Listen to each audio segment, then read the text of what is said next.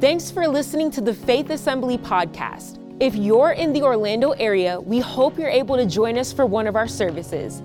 Please check out faithassembly.org for more information or follow us on social media at faithorl. We hope this message will be an inspiration to help you find all that God has for your life. Enjoy the message. We're starting a new series today. Uh, it's called Staying Right Side Up in an upside down world, staying right side up in an upside down world. And um, I guess the subtitle of today's message would be this it would be uh, the fireproof life. Fireproof life. Second Timothy chapter 3, we'll start there. We're really going to spend most of our time in Daniel chapter 3. So, uh, Old Testament, Daniel chapter 3, New Testament, Second Timothy chapter 3. If you had to just choose one that you're going to go to in your copy of God's Word, go to Daniel 3. We'll spend most of our time there. Let me start, though, with 2 Timothy chapter 3, verses 1 through 5. This is what Paul says as he writes to Timothy. He said, You should know this, Timothy, that in the last days there will be difficult times. Let me hit pause right there and say, How many knows we're probably living in those last days right now? Anybody around here been alive long enough to see that we're living in some crazy times? Like you could say we're, it's a little cray cray out there, if you know what I'm saying. Like, and some people maybe they're younger and they go, no, isn't this how it's supposed to be? And some of us have been alive for a minute are like, no, it's not supposed to be like this. Like, it's just getting crazy. There's just this constant, this constant pull to be just upside down in our thinking, upside down in our reasoning, upside down in our priorities. And it was predicted here. There will be terrible times, eh, difficult times in the last days. And then it, uh, Paul starts to describe it. Uh, man, he's writing this 2,000 years ago. Might have written it, might as well have written it two days ago. He says, For people will, uh, will love only themselves and their money. They will be boastful and proud. They'll be scoffing at God, disobedient to their parents, and ungrateful. They will consider nothing sacred. Um, they will be unloving and unforgiving. They will slander others and have no self control. They will be cruel and hate what is good. They will betray their friends. They'll be reckless, be puffed up with pride, and they'll love pleasure rather than loving God. This one's a problem here in verse 5. They will act religious, but they will reject the power that could make them godly. That means some of this craziness, some of this upside downness is going to weave its way into the church. Because it says they're going to act religious, but they're going to reject the power that could make them godly. Stay away from people like that. Then we skip to verse 13. But evil people and impostors will flourish. They will deceive others and will themselves be deceived. But you must remain faithful. Can I say it this way? You must remain right side up. Even if the whole world turns upside down, you've got to remain right side up. You must remain faithful to the things that you have been taught. You know that they are true, for you know who. Uh, that you can trust those who taught you. You know they're true. You know this word of God, it's the truth, not just for us because we're Christians, it's the truth for everybody on the planet. And so um, we'll go Daniel 3 in just a moment. But when I think about just how we ended up this way, how we got so upside down, how so many people are so confused about so many issues and so many things. I started thinking back to, back to my childhood, and I started thinking maybe, maybe these are some of the reasons why um, the world is kind of a little bit crazy, a little bit upside down at this point. Uh, I was remembering back to like the playgrounds whenever I was growing up.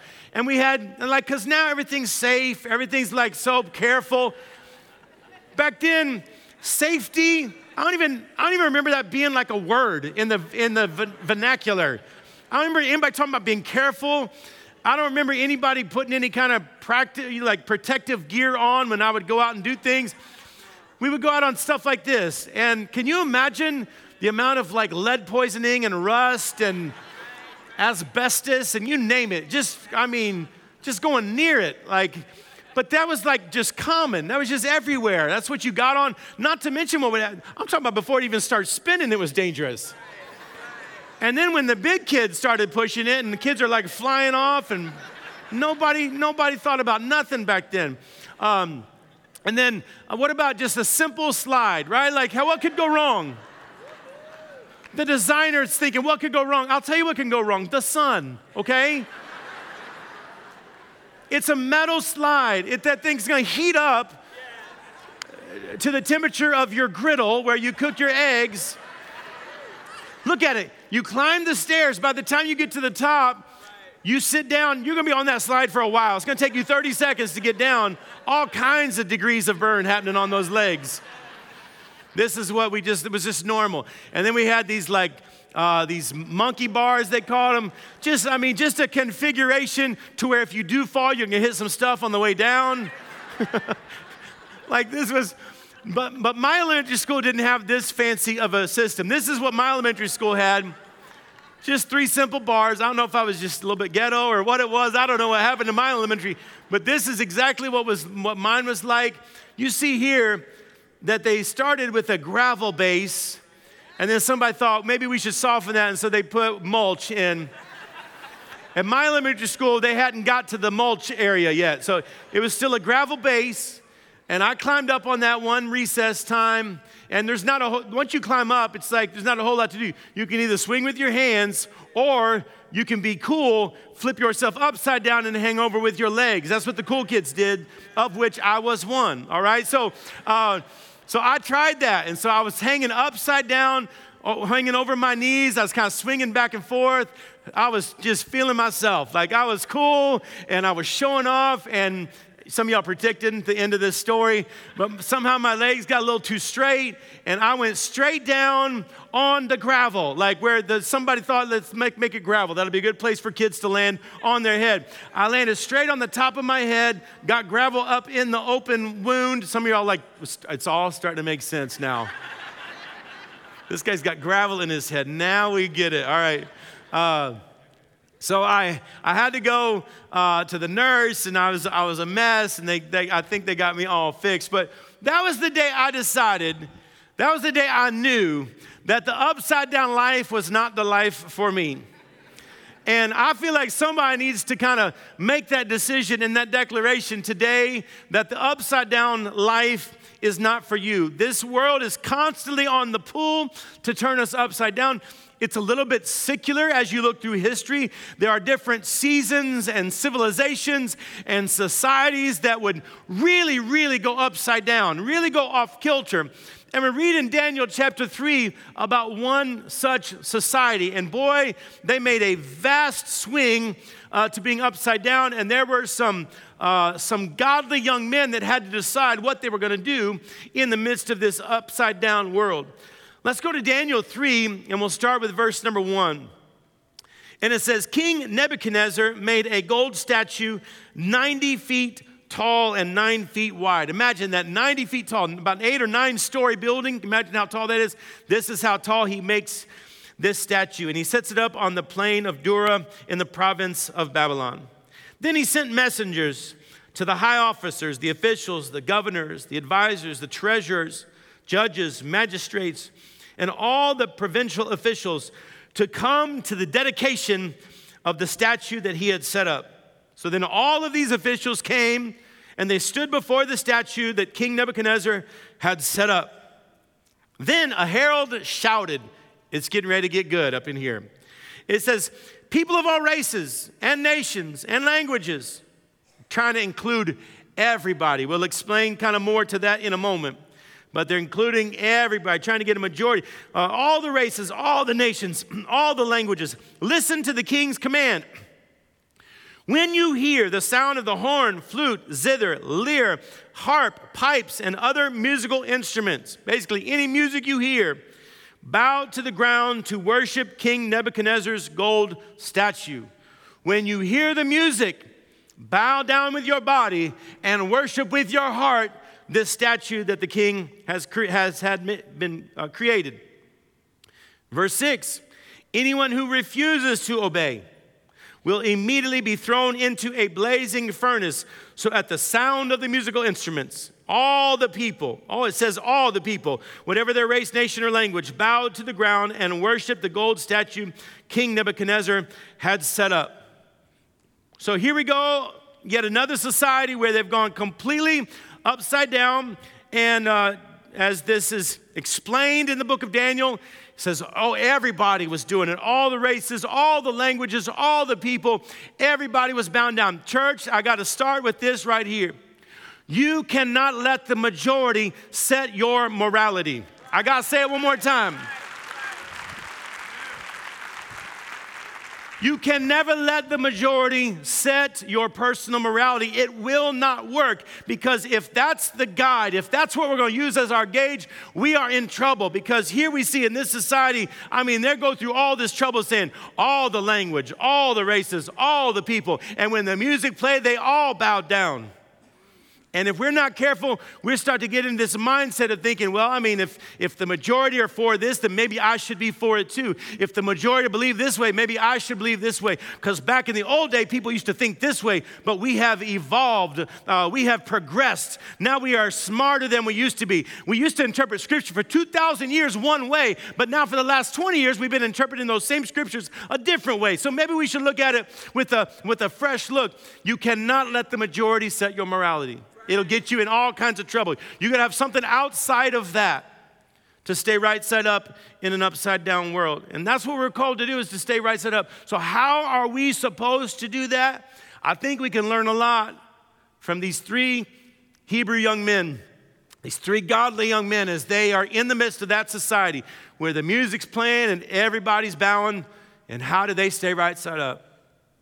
First of all, we would stay right side up by by being able to recognize the peril, to recognize perilous times.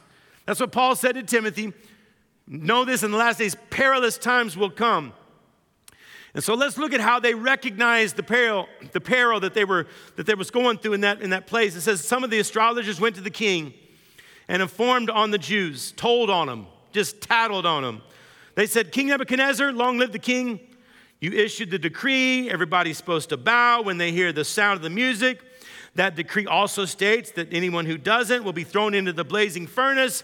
Verse 12, but there are some Jews, Shadrach, Meshach, and Abednego, whom you have put in charge of the province of Babylon. King, they, take, they pay no attention to you, your majesty. They refuse to serve your gods, and they do not worship the gold statue you have set up. And so now I like that these young men decide that, okay, this world is going crazy. We're not going to be a part of it. Now, you can read this story, especially maybe in our day and age. Some might read this story and go, well, you know what? They could have saved themselves a whole lot of trouble if they had just kind of gone with the flow. I mean, they could have bowed their body, but in their heart, they still could have been worshiping God Jehovah. I mean, they could have bowed their heart, but under their breath, they could have been like, Lord, you know that I just, I'm worshiping you right now. They think I'm worshiping the world, but you know. They could have done that. So, wouldn't that have been an easier route? Wouldn't that have been an easier road to travel? Here's the problem. Here's why I believe that they did not do that because they saw this as more than just some physical thing. They saw behind the physical into the spiritual component that was going on. This is something that we need to learn how to do. We need to start to recognize the perilous times that we live in, recognize the peril and understand what was going on. See, Babylon was more than just a city, it was more than just a, a province, it was more than just a political thing. Uh, Babylon really was a spirit there was a system uh, of that was Babylon, and it really represented rebellion against God. It goes all the way back to, to Genesis, but it, it represents um, rebellion against God, substituting things in, in the place of God. And so these three young men understand that, well, physically, yes, I could do this, but there's a spiritual component uh, that, that, that's going on right now. And I think you might have heard me say this before. Listen, I don't think that, the, that there's a spiritual component to everything. I don't think that everything that happens in your life is a result of the enemy or the devil, because sometimes we're just doing life. But for us to think that none of it has a spiritual component, we are fooling ourselves. Listen, at a time that we live in now, one of the things that you need to be praying for all the time, you need to be praying for discernment. Being able to discern, God, what's the spiritual things? What's the spiritual forces in the heavenlies that are at work here? Let me see that. Let me see behind what I see physically into the spiritual. And I think if, if I'm, I'm probably right about this, that maybe a lot of us don't have discernment on our prayer list. We're putting like, well, you know, pray for so and so, she's sick, and pray that, uh, you know, we, we, all of our needs are met and that we are able to, to pay for this. And we're praying, God, help me to, uh, to, you know, get this and help me to see this happen. And Lord, pray for my mom. Like we're praying for all these things. I'll bet for a lot of us, discernment's not on the prayer list. Faith, I'm going to ask you, put discernment on the prayer list because the time and the age we live in, you've got to have discernment. You've got to learn to recognize what's going on around us and what you link up with matters. What you, what you participate in matters because there's a spiritual component to it. So, like, even you go, it's just a little white lie. No, what you link up with matters. And when my boss wants me to, to, to, to falsify this or, or make this claim so that I can get more sales, listen, at some point you got to stand up for something and say, that's not who I am. I know that's who the world is, but that's not who I am. Be, beware of what you, what you worship. I mean, the entire, the, our, our, our nation, our, our people, boy, our, our nation just loves to worship people and worship the, you know, the production value of things. And, and if we're not careful, we can get caught right up into that. I mean, even the fact that this was a, a, musical moment, and boy, we see our culture just worshiping music and musicians. And when we come in here today, we're not worshiping music, no, we're worshiping the God who created uh, the music. Like, that's the only one that would be worthy of your worship. Recognize the peril, the perilous times. Recognize that there's a spiritual component to what's going on behind the scenes. I think if we're going to stay right side up, we also have to plan for persecution. All right, not an overwhelming number of amens on that. I was shocked. I'm sure at the other campuses, they just amen me like crazy when I said, plan for persecution. Redwood was like, amen, preach that. but just so the other campuses know, it's a little quiet up in here when I said that. now, of course. But let's see what happens here. When these boys make their stand, when these young men realize the peril, realize the spiritual component, they decide, I'm not going to be a part of this. Let's see what happens. Verse 13 Furious with rage. Nebuchadnezzar, the king, he summons Shadrach, Meshach, and Abednego. So these men were brought before the king. Nebuchadnezzar said to them, Is it true? It's like the king's feelings were hurt. He's like, I put you guys in places of authority.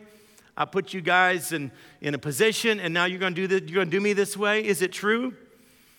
Uh, he says, Is it true, Shadrach, Meshach, and Abednego, that you do not serve my gods or worship the image of gold I've set up? Now, when you hear the sound of the horn, he lists all the instruments. If you're ready to fall down and worship the image I made, very good. Pause right here. I like the fact that the king's given him a second chance to compromise. Isn't that just like the enemy? Oh, I mean, you make a stand for God yesterday, enemy's to come right back today and say, I know you stood strong yesterday. But if you'll bow today, I'll make it worth your while. And you may stay strong today because it's Sunday. Nobody bows on Sunday to the world. But then Monday comes, and some of you are like, I stood yesterday, and the enemy's going to come back and say, I know you stood yesterday, but I'll give you one more chance to. The enemy's always waiting to give you one more chance to come into a world system and turn your back on God. This is what the king does. He says, If you'll worship, it'll be very good. But if you do not worship it, you'll be thrown immediately into a blazing furnace. And he goes, Then what God will be able to rescue you from my hand? Just put a little mental note on that one. The king gets that, answer, that question answered. All right. Spoiler alert, he gets the answer to that question what God will be able to rescue you. Uh, so then Shadrach, Meshach, and Abednego reply to him and they say, King Nebuchadnezzar, we don't need to defend you in, in, in, this, in this. We don't need to defend ourselves before you in this matter. For if we are thrown into the blazing furnace, the God we serve is able to deliver us from it, and He will deliver us from it.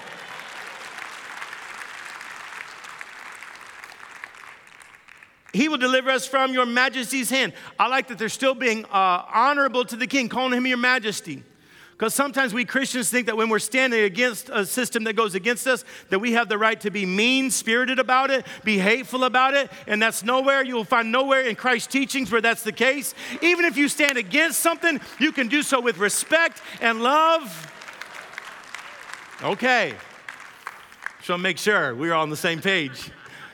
Your majesty's, he's going to deliver us from your majesty's hand. But even if he does not, we want you to know, Your Majesty, that we will not serve your gods or worship the image of gold that you have set up.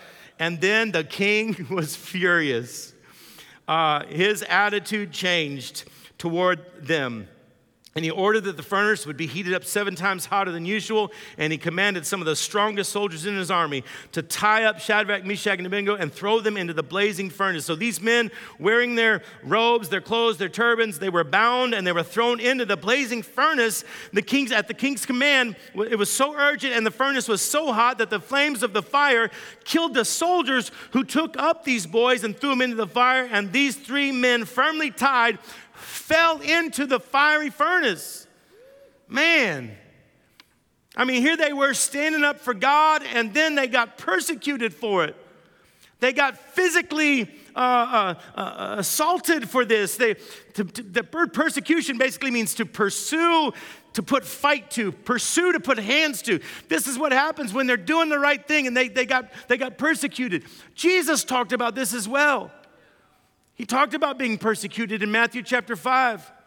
He said, Blessed are those who are persecuted because of righteousness, for theirs is the kingdom of heaven. Blessed are you when people insult you, persecute you, falsely say all kinds of evil about you, against you, because of me. Rejoice and be glad, because great is your reward in heaven.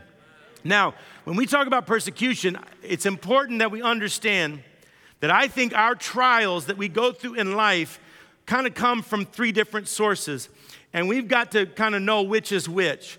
I think sometimes we go through trials in our life because of our own poor decisions. All right, so that's not what Jesus is talking about. He didn't say, and blessed are those who are persecuted because they're knuckleheads. All right, Jesus did not say that. And some of us, we walk through stuff and we go, man, I don't know why I'm going through this. And some of your friends want to say, Yes, you do know why. You know why you're going through this. You know why you're in debt. It's because you maxed out your credit cards and you spent more money than you were making. You know why you're going through this. Some of your friends want to say, You know why you're going through this why you feel the way you feel because you've had that, that, that affair going on, that extramarital affair going on for a year. You know why you're feeling like this, but some of us want to want to claim some other reason why I'm walking through this trial. Sometimes we go through trials because we make mistakes. There are consequences to sin. God forgives us of the sin, but never promises to remove the consequence of the sin. Yeah. So that's real. We got to understand that that we go through trials sometimes because of the decisions we make, sometimes we go through trials just because of the laws of nature. In other words, just because life is happening.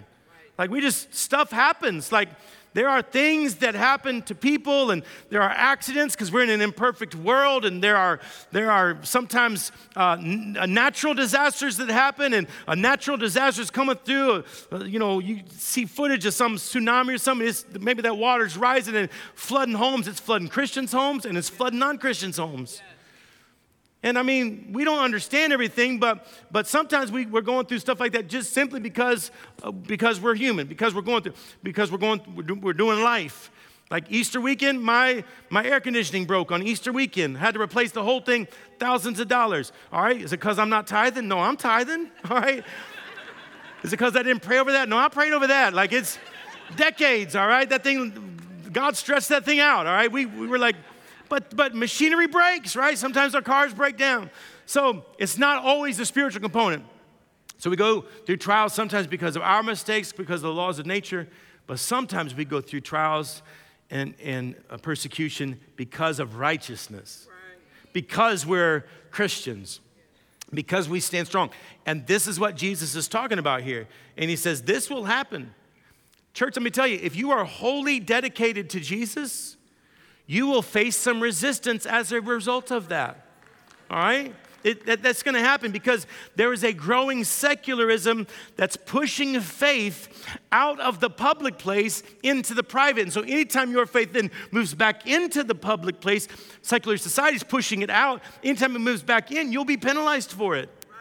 Now, it might be just a comment, or it might be something hateful, or it might be something that happens, but this is a reality for us right now that, that, that, that, this persecution will come. Let me give you a, a couple examples of, of, I mean, it's happening all the time. And there's probably a hundred different examples. Let me just give you a couple of them. If you have a historic position on sexual ethics, a historic biblical position on sexual ethics, of, of what, how the Bible has been interpreted again for 2,000 years, if you have that position, you're, you're going to get resistance. You're going to get penalized for that. I'll, I'll, give you another one. If you, if you understand the exclusive, exclusivity of Jesus and say, well, no, Jesus himself said, I'm the way, the truth, and the life.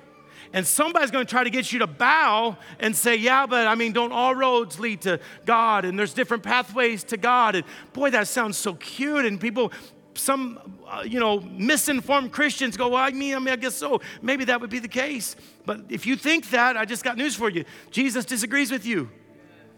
Because Jesus said, I'm the way, the truth, and the life. No man comes to the Father except through me. But that viewpoint's not going to get you a lot of pats on the back in this society. This is just two of the ways that the persecution is coming. And I know we want to talk about, like, well, can't God just keep me out of that and deliver me from that? I like what Oswald Chambers said about persecution and, and deliverance.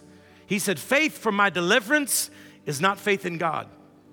He said, faith means whether I'm visibly delivered or not, I will stick to my belief that God is love. And he says, there are some things that are only learned in the fiery furnace. There are some things I'm only gonna learn if I walk through some persecution. Boy, the, the strongest church throughout history has been the persecuted church. Every society, every place, the, the strongest church is usually the persecuted church because it forces you to, to kind of stand strong in your beliefs.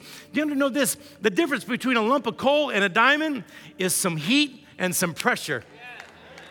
I mean, it just takes heat and pressure, not to make a good diamond, to make any diamond. So when you're walking through a little bit of heat and pressure, you can either get mad at God or you can say, God, I thank you because you're getting ready to make something up in me.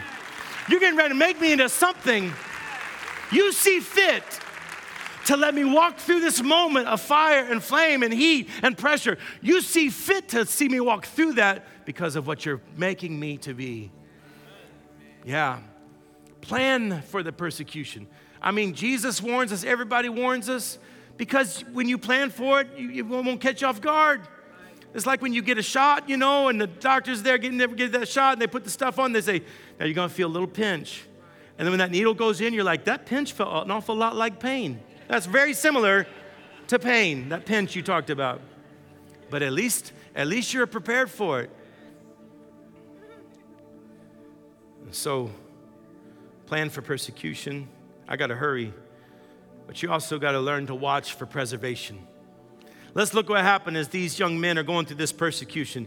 King Nebuchadnezzar leaps to his feet in amazement and asks his advisors, Weren't there three men that were tied up and thrown into that fire? They said, Well, certainly, Your Majesty. He said, Well, look, because he could see some like lower level, he could see into that furnace. He said, Look, I see four men walking around in that fire, unbound and unharmed, and the fourth looks like the son of the gods.